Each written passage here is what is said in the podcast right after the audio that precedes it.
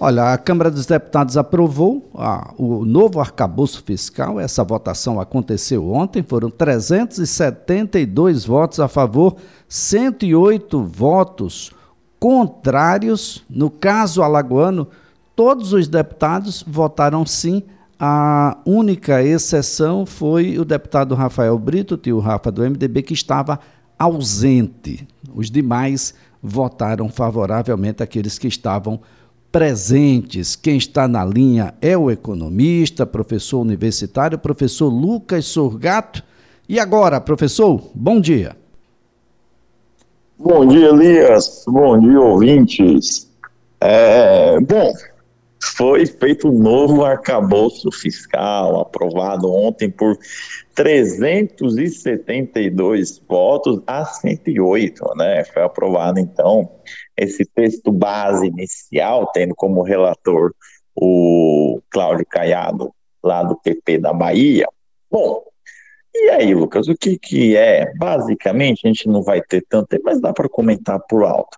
Esse novo arcabouço fiscal, só para o ouvinte entender, ele vai substituir o famoso teto de gastos, né, que a gente andou escutando muito nos últimos anos, vai ultrapassar o teto de gastos, ultrapassou, o teto não é mais teto, furou o teto, vai ter que aumentar o auxílio XYZ, enfim. Então, esse teto de gastos que foi adotado lá atrás em outro governo, agora ele será substituído por esse novo arcabouço fiscal que foi aprovado então agora, tá?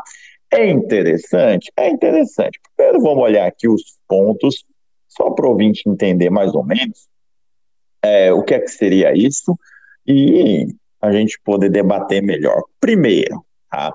esse arcabouço fiscal, a principal coisa que ele faz, Elias, é limitar os gastos do governo com algumas regras para o crescimento de despesas.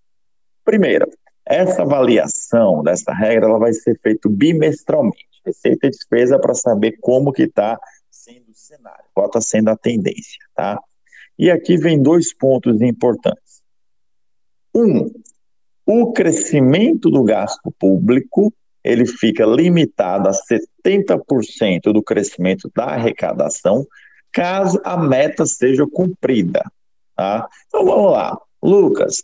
É, a minha meta é o governo arrecadar 100 reais. Se conseguiu arrecadar 100 reais, desse valor que ele arrecadou, eu posso aumentar o gasto público em 70% em relação a essa arrecadação a mais. Beleza. Ponto 2. Caso a meta não seja cumprida, ou seja, a meta era arrecadar 100 reais, não conseguiu, tá? foi abaixo disso, o crescimento da despesa do gasto público, ele fica limitado a 50% do crescimento da arrecadação. Beleza. São os dois pontos iniciais nossos, tá? E aí vem algumas condições interessantes. Uma condição aqui, mesmo que a arrecadação do governo cresça muito, ainda assim será respeitado um intervalo fixo no crescimento dos gastos, que vai variar entre 0,6 e 2,5 desconsiderando a inflação. Isso aqui já é muito importante. No teto fiscal anterior, fazendo a comparação, tudo era corrigido pelo máximo da inflação. Tá? Você não tinha nenhum crescimento real que agora você tem entre 0,6% e 2,5%, independente se o governo teve um aumento de arrecadação extremamente expressivo. O que ultrapassasse isso iria para o saldo de superávit ou alguma coisa extraordinária que poderia ser utilizada, o que é então muito interessante para a gente poder imaginar. Tá? Bom, Imaginando aqui para o ouvinte um cenário onde você tem uma inflação de 5%, tá? e não atingiu a meta, ou seja, você vai crescer 0,6 a mais. Então, crescimento para o gasto público seria de 5,6%. Tá? Pensando então em 700 reais aqui como orçamento do ano de 2023, para o ano de 2024, o gasto poderia ser de 739 reais.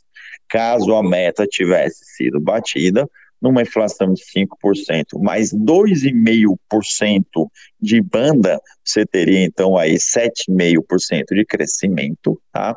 Você teria então o aumento do gasto de 700 reais para 753 reais.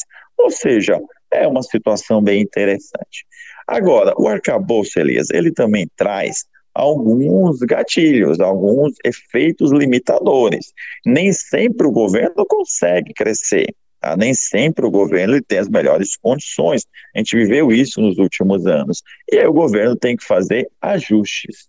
Quando as receitas não avançarem como projetado, o governo vai ter que fazer um contingenciamento dessas despesas. Tá? Então, foram feitos alguns gatilhos. Primeiro ano, Elias, vamos supor que o primeiro ano de descumprimento da meta aconteceu, fica proibido criação de cargos, alteração de estruturas de carreiras, criação ou majoração de auxílios, criação de despesa obrigatória, reajuste de despesa obrigatória acima da inflação, ampliação de subsídios e subvenções e concessão ou ampliação de benefício tributário. Segundo ano de descumprimento, além dessas primeiras, fica proibido aumento e reajuste na despesa com pessoal, como aumento de salários, admissão ou contratação de pessoal, exceto para reposição de vagas, e realização de concurso público, exceto para reposição de vagas. Ou seja, quando você chega no segundo ano, você terá aí de fato uma situação bem mais crítica para conter as despesas, mas agora já mostrando a regra do jogo desde agora para tanto a população quanto para os gestores públicos, né? Olha, tá todo mundo junto aqui. Caso a gente não consiga no primeiro ano vai ficar assim, no segundo ano vai ser assado. Entretanto, Elias, o descumprimento de algumas dessas metas fiscais, ela não será crime. Porém, o descumprimento do contingenciamento e dos gatilhos, isso já está dentro da nossa LRF e será passível de punição. Ou seja, poderá gerar impeachments para presidentes, para governadores, prefeitos, coisas do tipo. Tá? Então você tem aí uma situação bem interessante.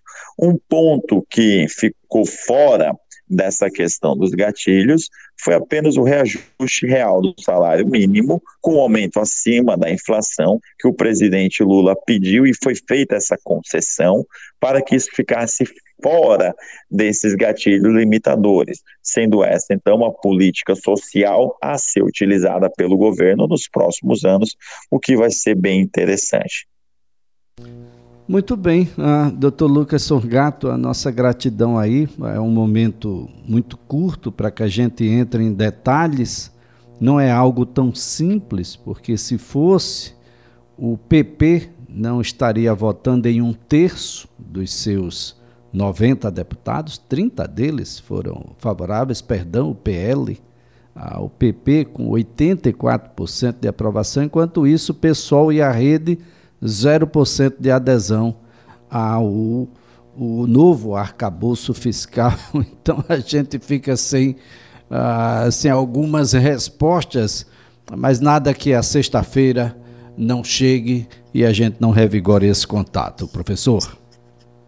Exatamente, né? Até porque a gente tem que revigorar, porque amanhã tem uma lógica muito importante dentro do governo dos Estados Unidos, que é para renegociação da dívida norte-americana, que pode afetar o mundo todo, Elias. Então a gente tem que estar bem atento para notícias amanhã. Foi uma notícia brasileira boa e amanhã a gente espera uma outra notícia que seja interessante. É, muito bem, professor. Professor Lucas Sugar, tanto mais nada agradecendo a sua colaboração a presteza com que sempre no, no, nos atende. E claro, a gente já vai deixar aqui um, um, um pequeno, uma pontinha, né? O, o, que é que acontece com o sistema bancário americano que não acontece conosco? Parece que ele é mais suscetível a algumas dificuldades, talvez porque não passa tanta dificuldade assim, não é, professor?